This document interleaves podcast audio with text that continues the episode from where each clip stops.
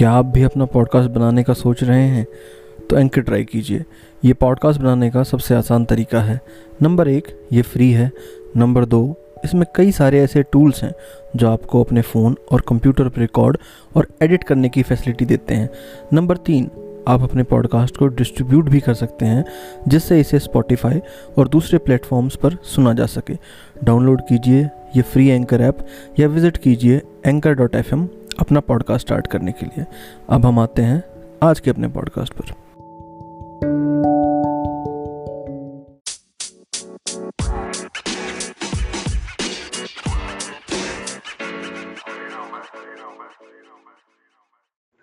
सारे सज्जन साहिबाना ने निशानदेही आगी राम राम।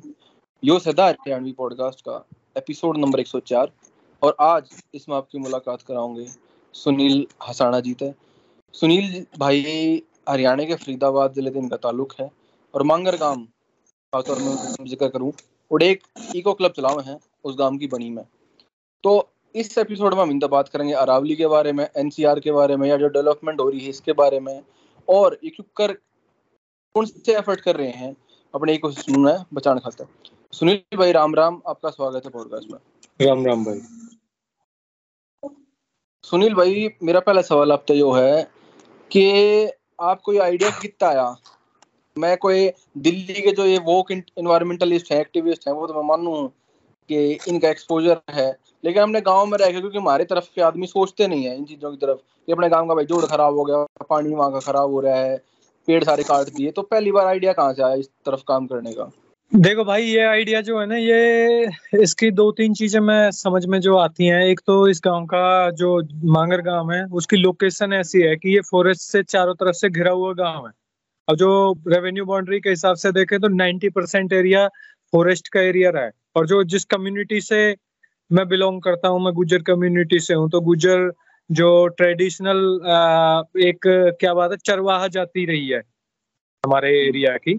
जिसका अपनी जो डिपेंडेंसी थी वो पशुपालन पे रही है।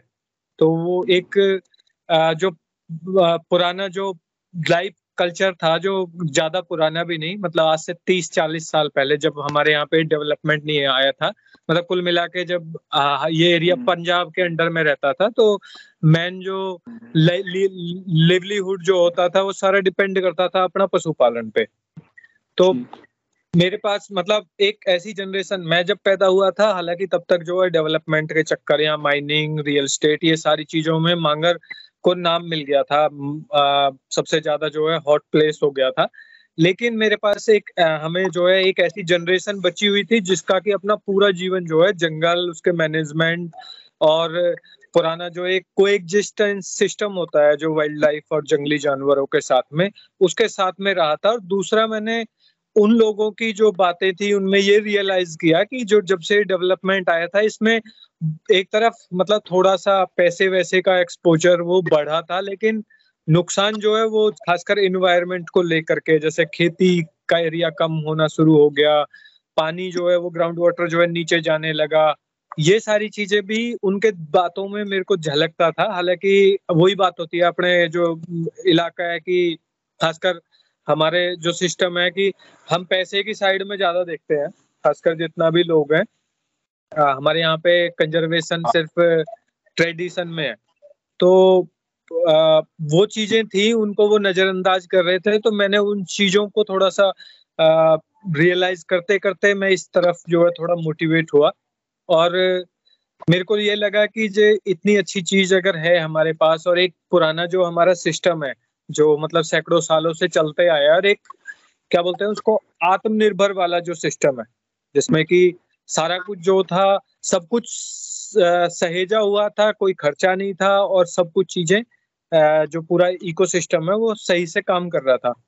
तो क्यों ना हम उस डर्रे की तरफ़ वापस जाए मतलब उसको क्यों बर्बाद करें हम? क्योंकि एक तरफ़ जो हमारा डेवलपमेंट का जो सिस्टम था जैसे मैंने जब होश संभाला था अपना तो एट्थ नाइन्थ स्टैंडर्ड में उस टाइम हमारे गाँव में बहुत माइनिंग होती थी और हर गाँव में जो है सौ पचास रुपए की गाँव में हर घर में जो है इनकम थी माइनिंग से, बिना कुछ किए। तो मतलब उस टाइम हमारा एक सिस्टम ये था गाँव का कि हम लोग सोचते थे कि मैं अपनी भी बात करूँ तो हमें काम करने की क्या ज़रूरत है? सौ पचास रुपए उस जमाने में एक बड़ी अच्छा अमाउंट था, सौ रुपए में काफ़ी सारा सामान आता था, झोला भर के आ जावा है। तो हम भी वही चीज़ों को सोच के चलते थे।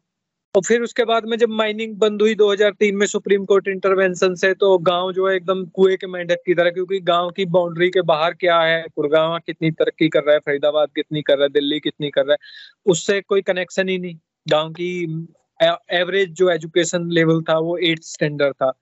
फिर ये मेरी मतलब बचपन वाली कहानी है। फिर जब मैं आठ दस साल हमने इस सिस्टम में रह करके बिताए। तो उस टाइम में आठ दस साल में मैंने ये एक और चेंज देखा कि लोगों को ज़रूरत हुई तो वो दूसरे कामों में चले गए। तो एक क्वेश्चन जो रेज हुआ था जब माइनिंग बंद हुई थी कि लोग क्या करेंगे, लोग तो भूखे मर जाएँगे तो भूखा कोई नहीं मरा। आज जो है, अगर एवरेज एजुकेशन लेवल गाँव की देखें तो ग्रेजुएशन है यंग जनरेशन की। और बहुत सारे लोग जो है नौकरी कर रहे हैं तो काफ़ी सरकारी सर्विसों में भी जा रहे हैं। तो मतलब ये था कि डेवलपमेंट को हम सिर्फ़ क्विक रिस्पॉन्स से देखते हैं, लेकिन इंसान का एक सिस्टम ये है कि इंसान जो है ना, वो अपॉर्चुनिटी के हिसाब से बोलता है कि ये इसी पे ही हमारी ज़िंदगी निर्भर है, ऐसा है नहीं। इंसान को एक ऐसा प्राणी है इस संसार का कि उसको तो एडॉप्ट करना आता है, वो कितनी भी आप जटिल से जटिल सिचुएशन हो, वो कुछ ना कुछ कर लेगा। लेकिन जो नेचर है, जिसको, जिसके बेस पे हम डेवलपमेंट का दावा करते हैं, जिसको हम डिस्ट्रॉय कर रहे हैं, उसका कोई ऑप्शन हमारे पास नहीं है। तो मैंने सोचा कि क्यों ना हम कंजर्वेशन के लिए काम करें। मतलब माइनिंग करके, जंगल डिस्ट्रॉय करके या इंक्रोचमेंट करवा के फार्म हाउस करवाना ये सिर्फ़ क्विक रिस्पॉन्स है। हाँ इससे कोई स्थायी समाधान नहीं है इन सब चीज़ों में। स्थायी समाधान हमारा इन्वायरमेंट को बचा के रखने में और अगर गुजारे के लिए करना है तो गुजारे के लिए बहुत सारे काम है। ये सब ज़रूरी नहीं है कि भाई माइनिंग करके ही गुजारा हो सकता है या फार्म हाउस बनवा करके ही गुजारा हो सकता है। सुनील भाई, एक बार बताओ, ये किस टाइम शुरू करा? ये इको क्लब वाला कॉन्सेप्ट शुरू कराया प्रैक्टिकल ऑन ग्राउंड और आप इसमें करवाते क्या हो? इको क्लब में जैसे गाँव के बाहर बनी है तो मैंने जैसे आप इंस्टाग्राम पे हैं भाई साहब, सुनील अंडर स्कोर आप फॉलोवर्स को भाई साहब ने, और भाई साहब वो काम दे इसको। लेकिन जो हमारे श्रोता हैं उन मैं पूछना चाहूँ आप तो कि अगर कोई जाता है आपके पास सीखने या अपने गाँव में वही चीज़ इंप्लीमेंट करना चाहता है अपने एरिया में तो आप क्या करवाते हो कब कब कब शुरू करा? कैसे आपने कम्युनिटी को इन्वॉल्व करा? उसके बारे में थोड़ा बताओ मेरे को। Actually in the starting stage basically मैं मैंने जैसे अपना बताया कि मैं जिस बैकग्राउंड से था तो एक बड़ी बात होती थी कि uh, खासकर हमारे जो गाँव कल्चर है कि उसमें सबसे मेन चीज़ है कि भाई बच्चा जो है वो अपना पढ़े लिखे और कहीं नौकरी करे। ये हमारी फ़र्स्ट एक्सपेक्टेशन होती है सोसाइटी की भी होती है और माता पिता की भी होती है। अगर जिसका बच्चा जो है ना थोड़ा बहुत पढ़ लिख करके कुछ लग गया कहीं नौकरी मिल गई तो वो समझो वो सुखी माना जाता है उसको। उससे अलग और कोई एक्सपेक्टेशन होती नहीं है। तो मैंने भी अपना जोड़ तोड़ करके जुगाड़ करके जैसे भी अपना पढ़ाई लिखाई करके और भाई नौकरी मिल गई थी। 2010 में एक न्यूज़पेपर था अमेरिकन उसमें एज ए ग्राफिक्स डिज़ाइनर जो है जॉब स्टार्ट की। तो थोड़ा एक्सपोजर मिला गाँव में कि भाई अच्छी नौकरी मिली है। गाँव के हिसाब से मतलब हमारे हिसाब से थोड़ी सही पोजीशन थी वो। तो फिर हमने थोड़ा शुरू किया कि गाँव के लिए कुछ करना चाहिए और प्राइमरी जो हमारा फोकस था वो इन्वायरमेंट उस पे एजुकेशन पे था रूरल एजुकेशन पे। और मैं ऑर्गेनाइजेशन थी उसके साथ में मिल करके थोड़ा हम रूरल एजुकेशन और अनएम्प्लॉयमेंट पे हमने थोड़ा काम किया। फिर अपने गाँव में एक लोकल कम्युनिटी बनाई विलेज डेवलपमेंट कमेटी करके तीस चालीस लोगों के साथ। उसमें फिर कई सारी चीज़ें आ जाती है ना जब जो सोसाइटी हम बना रहे हैं तो उसका एक वो होता है क्या बोलते हैं उसका कॉन्स्टिट्यूशन बनाते हैं तो उसमें हम्म। बाकी चीज़ें उन्होंने डाल दी। उसमें इन्वायरमेंट वगैरह ये सारी चीज़ें भी आ गई। तो हम्म। हालाँकि इन्वायरमेंट मतलब अपने जंगल से मेरा लगाव था लेकिन क्या करना है ये कुछ समझ में नहीं था तो पहले जो फ़र्स्ट एक्सपोजर हुआ कि गाँव में कुछ चीज़ें होती थी गाँव की एक लोकल पॉलिटिक्स होती है और सबसे मेन चीज़ होती है कि उस पॉलिटिक्स में कुछ चीज़ें अच्छी हैं जो अभी तक समाज को जोड़े हुए हैं पर कुछ नेगेटिव भी हैं कि जहाँ पे कुछ लोग जो हैं वो उस चीज़ को एक अपॉर्चुनिटी के तौर पे मतलब जो गाँव की जो एक सामूहिक जो चीज़ें हैं उनका मिसयूज करते हैं कुछ खास पर्टिकुलर ये हमारे गाँवों का एक सच्चाई है। तो वो चीज़ हमने रियलाइज़ की कम्युन, कम्युन, ये सॉरी कमेटी बना करके। उससे पहले ये होता था कि गाँव में कुछ लोग जो है ना लोगों को मिसयूज करके कुछ गलत चीज़ें करा देते थे। फिर उसके बाद में जब उसका इम्प्लीमेंटेशन होता था लोग थोड़ा बोलते थे दो चार लोग तो फिर यही होता था अब हो गया जो हो गया अब क्या कर सकते हैं? फिर एक आगे हम बढ़ जाते थे। तो इस तरह से हमारी जो सामूहिक जमीनें थी उनका प्राइवेटाइजेशन तीस चालीस साल पहले हो गया। माइनिंग लॉबी फिर गाँव में लीज मिली तो वो किसी को और को बेच दी कुछ लोगों ने। तो इस तरह से कुछ अपॉर्चुनिटी मेकर जो है, वो टाइम टू टाइम बेनिफिट उठा रहे थे और नुकसान जो है वो पूरी कम्युनिटी का हो रहा था। तो पहले जो है, सबसे पहला जो हमारा वो एक्सपोजर था, हम स्कूल के लिए काम कर रहे थे तो गाँव वालों फॉरेस्ट को ऑक्शन करते थे। एक ट्रेडिशनल सिस्टम था, पहले जो है सरकार से ग्रांट नहीं मिलती थी।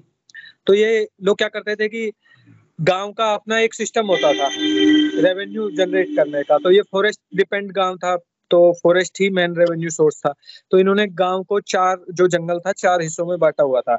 एक पोर्शन को वो मांगर बनी करके सेक्रेट रखते थे, जो कि मतलब उसमें कोई दातुन तक नहीं तोड़ता, आज भी नहीं तोड़ता, वो सिस्टम आज भी फॉलो होता है।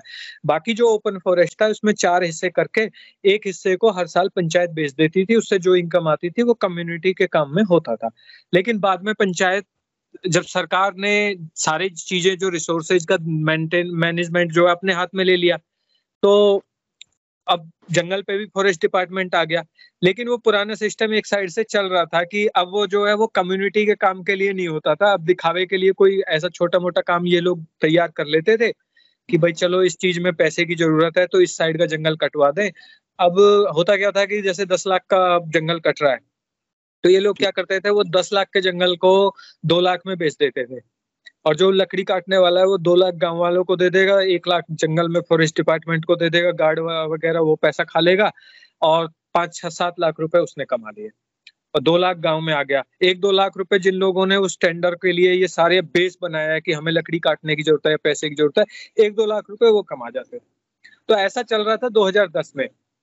अब हमने उनको बोला कि भाई ये गलत हो रहा है आप जो है गाँव की लकड़ी काट रहे हो तो ये इतना मतलब अच्छा नहीं है। हमें भी पता है कि भाई लकड़ी जो है वो ज़्यादा की कट रही है और वो इतना पैसा गाँव को नहीं मिल रहा है तो हम क्यों कटवाए उसको?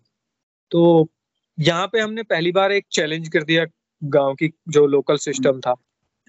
पहले उनका प्रेशर आया, फिर हम, हमें उस टाइम तक इतना अंदाज़ा भी नहीं था कि कंप्लेंट भी मतलब फॉरेस्ट डिपार्टमेंट कौन होता है कंप्लेंट किसको करें? हम पुलिस के पास कंप्लेंट कर रहे थे, पुलिस वाले भी पैसे लिए बैठे थे, वो हमें मिस कर रहे थे तो ऐसा एक सिस्टम बना हुआ था।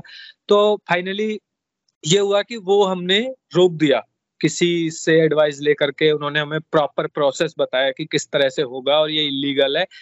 तो वो हमने रोक दिया प्लस जिस काम के लिए गाँव को एक रिक्वायरमेंट थी हमें थोड़ा पैसे की ज़रूरत थी। तो रिएक्शन हम्म। फिर ये आया गाँव वालों का कि भाई ये तो हो गया पर अब ये काम जो है इसको ये कैसे होगा? तो हमें सही कुछ लोगों ने सपोर्ट भी किया कि भाई हम अगर ये जंगल बचा रहे हैं तो आसपास के कुछ इलाके के लोगों ने हमें सहयोग करके वो काम हमारा उसका भी हो गया। मतलब हम स्कूल की लेवलिंग हम्म। करानी थी तो स्कूल की लेवलिंग के लिए फंडिंग हो गया। और ये मेरा जो है ना फ़र्स्ट एक एक्सपोजर था कि मतलब हम चाहें तो चीज़ों को बदल सकते हैं। उससे पहले था कि मतलब हम कर क्या सकते हैं। हो रहा है जो, उसमें हम क्या कर सकते हैं? लेकिन ये हुआ कि हम अगर कोशिश करें तो हो सकता है। फिर इसके बाद गवर्नमेंट का मास्टर प्लान ले आ गया। तो यहाँ पे इस एरिया को जो है उन्होंने जोन कर दिया इस इलाके को।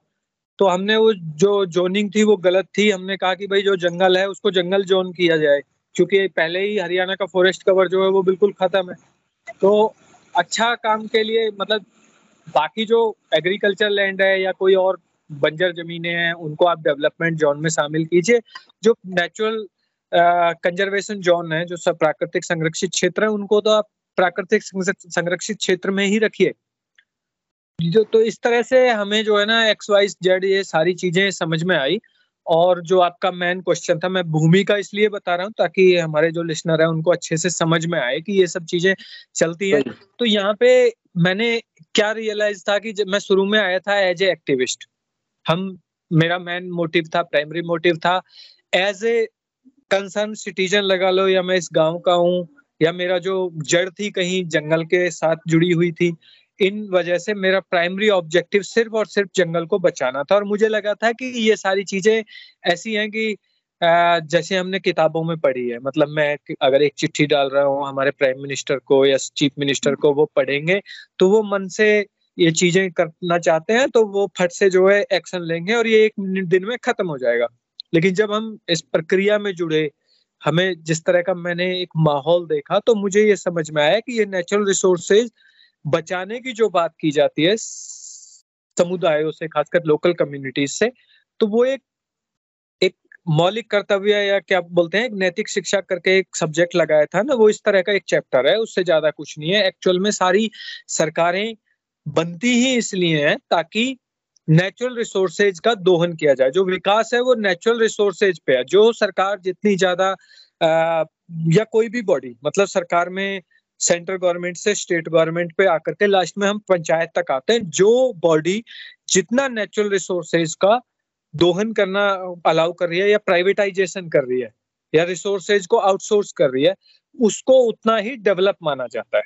जैसे हम कहते हैं ना, ये विकसित राज्य है या ये विकसित देश है या ये है तो वो, उसका जो विकास का जो पैमाना है, वो नेचुरल रिसोर्सेज का दोहन है। और ये भी मैंने रियलाइज़ किया कि हम सिर्फ़ और सिर्फ़ जो है एक्टिविज्म करके या सरकार से एक्सपेक्ट करके कि भाई आप जो है ना, इसको बचा दोगे तो नहीं हो सकता, क्योंकि हर सरकार एक जो मतलब वो अपने घोषणा पत्र में जो वायदा करके आती है वो सारा जब उसको हम एनालाइज करते हैं तो वो डिपेंड ही इस पे करता है वो एम्प्लॉयमेंट जनरेट कर देगी वो ये कर हम्म। देगी तो वो आएगा कहाँ से? वो यही तो आएगा नेचुरल रिसोर्सेज का इतना आउटसोर्स कर देगी उससे इतना पैसा आएगा तो इतना विकास हो जाएगा। और लोग भी ये चाहते हैं। तो हमारा जो मेन ऑब्जेक्टिव है वो तब पूरा होगा जब हम एक सस्टेनेबल डेवलपमेंट की तरफ़ लोकल कम्युनिटी को जोड़ें। उनको अच्छा। बताएँ कि जो डेवलपमेंट आपको मिल रहा है ना वो डेवलपमेंट सही मायने में वो डेवलपमेंट नहीं है। डेवलपमेंट का मतलब बिल्कुल दूसरा है। तो इसलिए फिर मैंने शुरू में जो है थोड़ा लोगों से लड़ाई की, सरकार से की, पर दूसरी बार फिर मैंने अपना ट्रैक चेंज किया। और अब मैंने मैंने जो है कम्युनिटी के साथ काम करना शुरू किया, क्योंकि जब तक जंगल बचा हुआ था, जो हमारे जंगल पहले बचे हुए थे सेम ही गाँव है। उसी गाँव में एक अच्छा जंगल था, हज़ारों साल पुराना जंगल आज भी बचा हुआ है। सेम ही गाँव है, जिसमें तीस साल तक जो है सबसे ज़्यादा माइनिंग हुई, सबसे ज़्यादा जंगल का प्राइवेटाइजेशन हुआ। तो इससे मेरे को समझ में आया कि जब तक कम्युनिटी बचा रही थी, तब तक जो है जंगल बचा।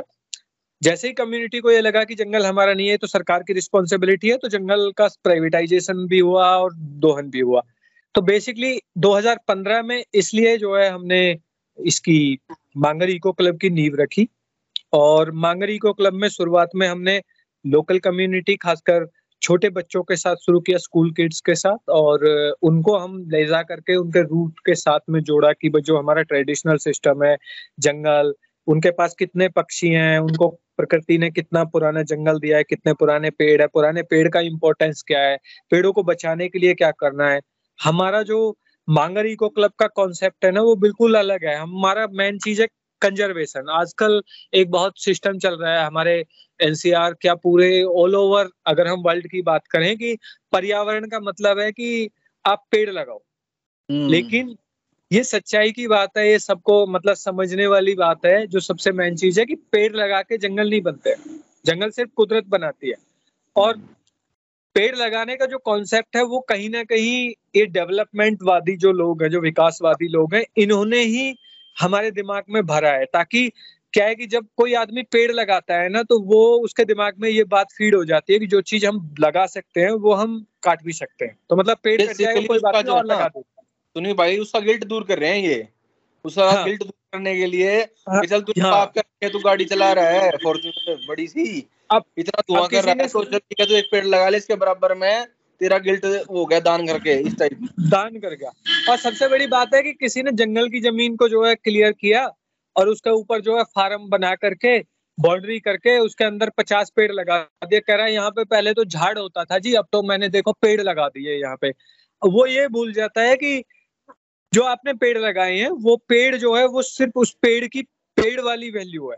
हम ये मानते हैं, लेकिन जो इकोलॉजिकल वैल्यू है, वो वो झाड़ दे रहा था। वो बहुत सारी चीज़ों को अपने अंदर समा के रखा हुआ था। उसके साथ में कुछ कीड़े रहते थे, कुछ पक्षी रहते थे, कुछ जानवर वहाँ पे रह रहे थे। एक फ्रीडम उनके अंदर था, जो इको सिस्टम जो पनप रहा था, उसको आपने डैमेज कर दिया।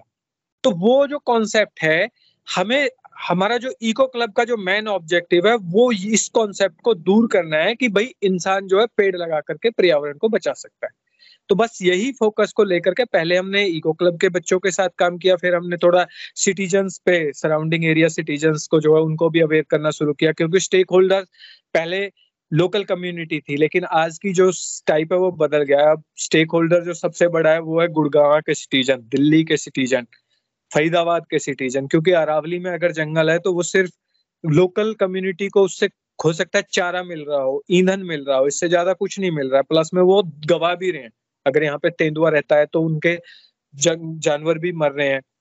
वो उनको इसके बदले में उनके बच्चों को अगर 16 किलोमीटर दूर जाके पढ़ना पड़ रहा है तो ये कहीं ना कहीं वो तो गवा ही रहे हैं। तो एक तरह से वो अगर थोड़ी कोशिश भी करते हैं लेकिन ज़्यादा कोशिश तो उनकी है जो कि मतलब इस जंगल की वजह से पानी ले रहे हैं जो हवा सांस ले पा रहे हैं। मिल रहा है। तो हाँ जिसको इकोसिस्टम सर्विसेज़ करते हैं जिनका वो डायरेक्टली मतलब अगर वही सर्विसेज़ के लिए वो पे करें तो उनको हज़ारों में पड़ेगा वो। उसको वो फ्री में ले रहे हैं इस जंगल की वजह से तो उनको भी आगे आना चाहिए। ये मेरा मानना था और हमने इस पे कोशिश की। और फाइनली देखो रिज़ल्ट क्या होगा ये तो मैं नहीं कह सकता। दिल्ली वाले कितना काम करते हैं गुड़गांव वालों को मैं कितना प्रभावित कर सका हूँ फरीदाबाद वालों को वो एक अलग चैप्टर है। जबकि गाँव की कम्युनिटी की अगर मैं बात करूँ तो चैलेंजेस बहुत सारे हैं।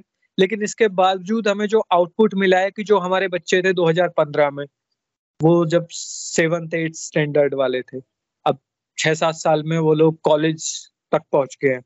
और बड़ी बात ये थी कि ये बच्चे ना हमें सिक्स सेवन स्टैंडर्ड में मिलते हैं। टेंथ में इनके ऊपर पढ़ाई का प्रेशर आ जाता है तो वो छोड़ जाते हैं।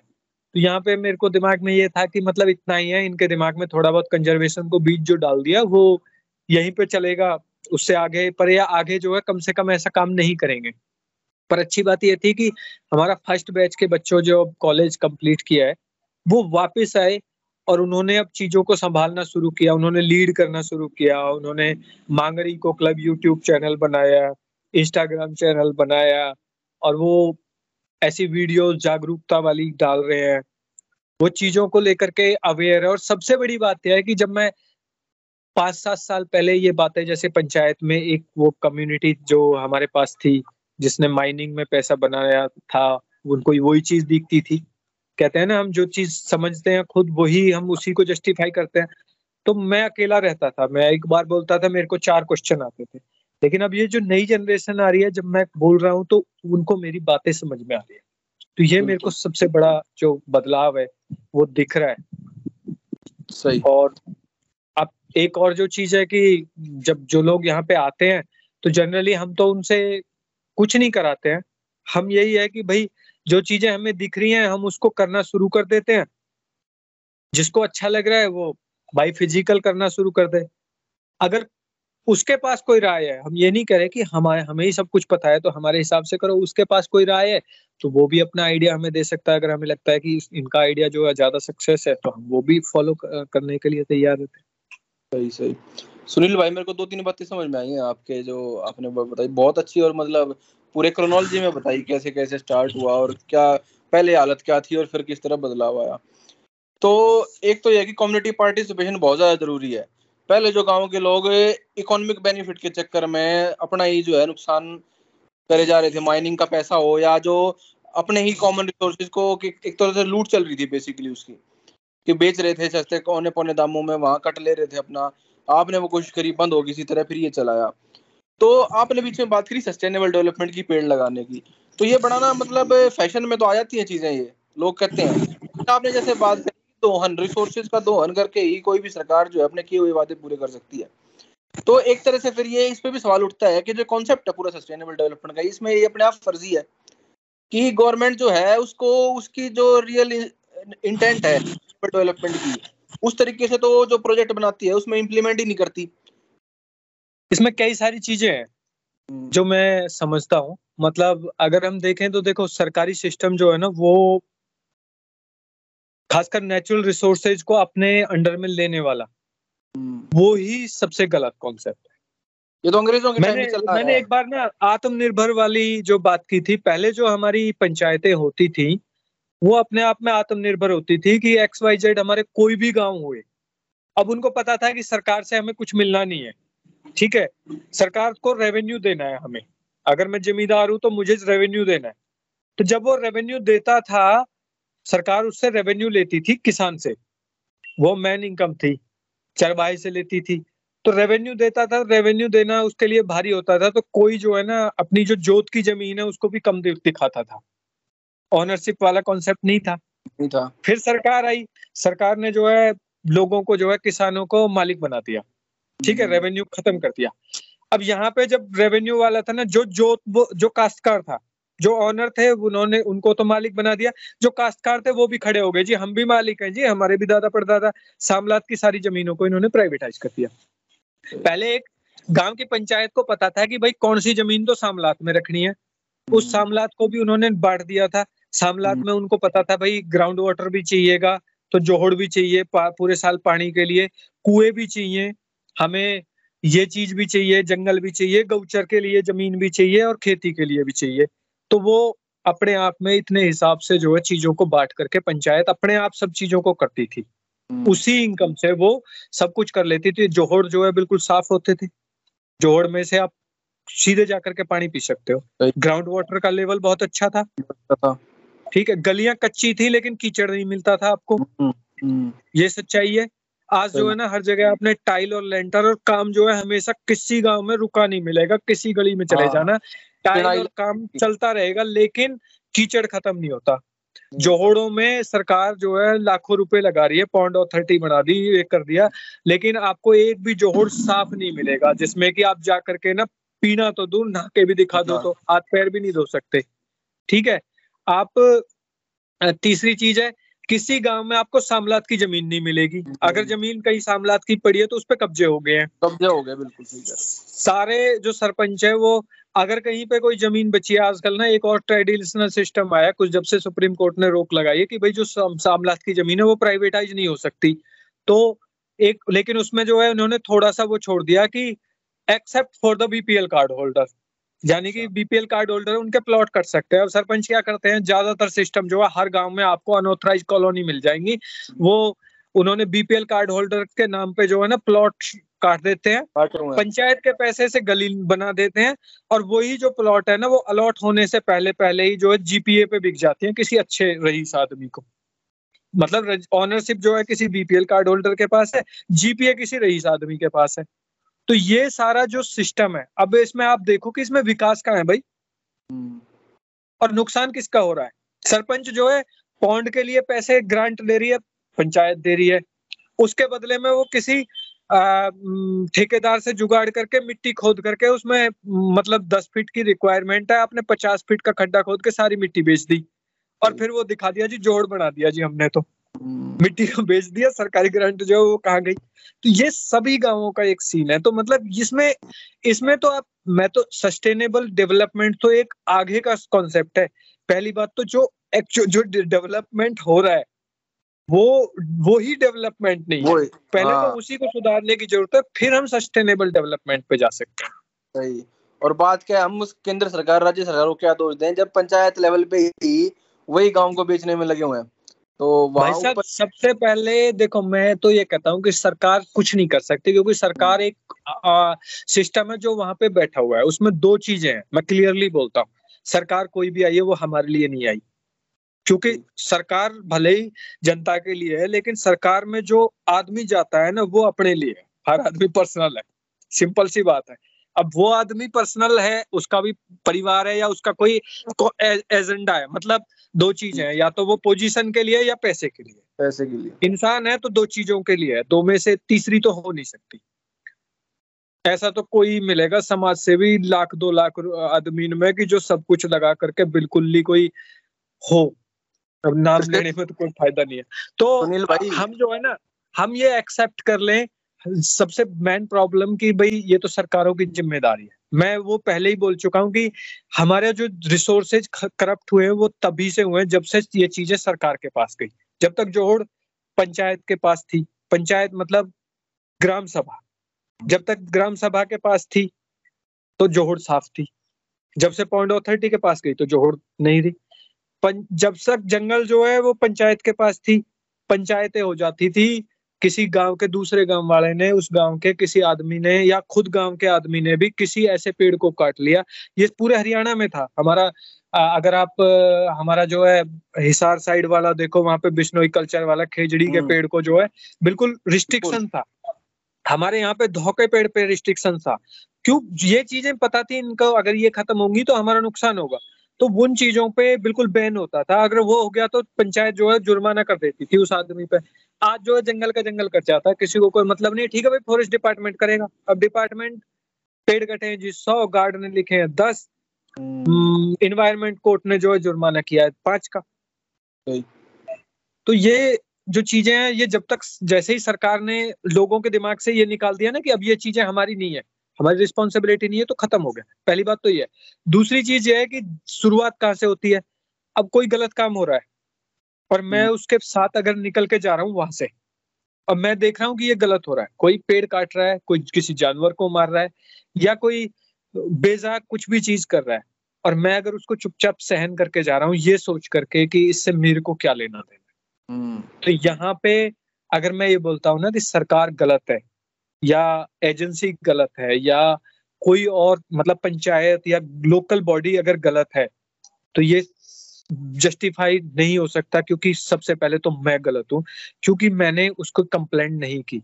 मैं उनको गलत तब बोल सकता हूँ जब मैंने कंप्लेंट की उसके बाद कार्रवाई नहीं हुई।